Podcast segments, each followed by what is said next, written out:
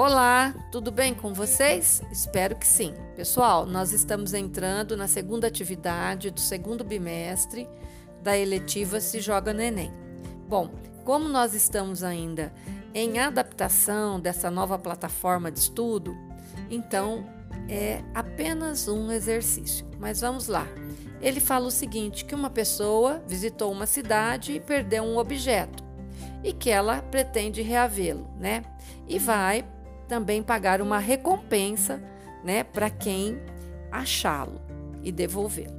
Só que o Código Civil fala que tem que ser pelo menos 5% de recompensa.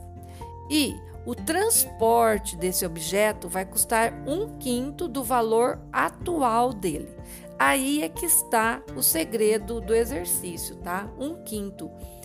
Um quinto representa quanto em porcentagem?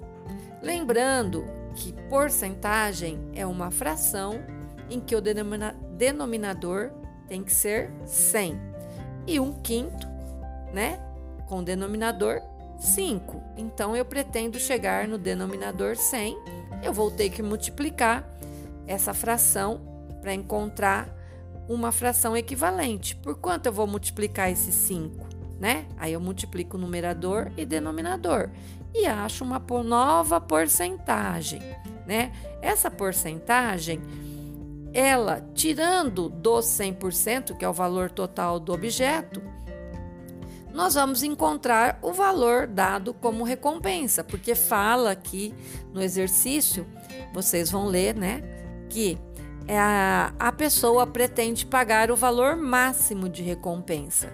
Então, o valor máximo é o valor do objeto menos o valor do transporte, tá? Então, bom serviço, bom trabalho e até mais. Um grande abraço.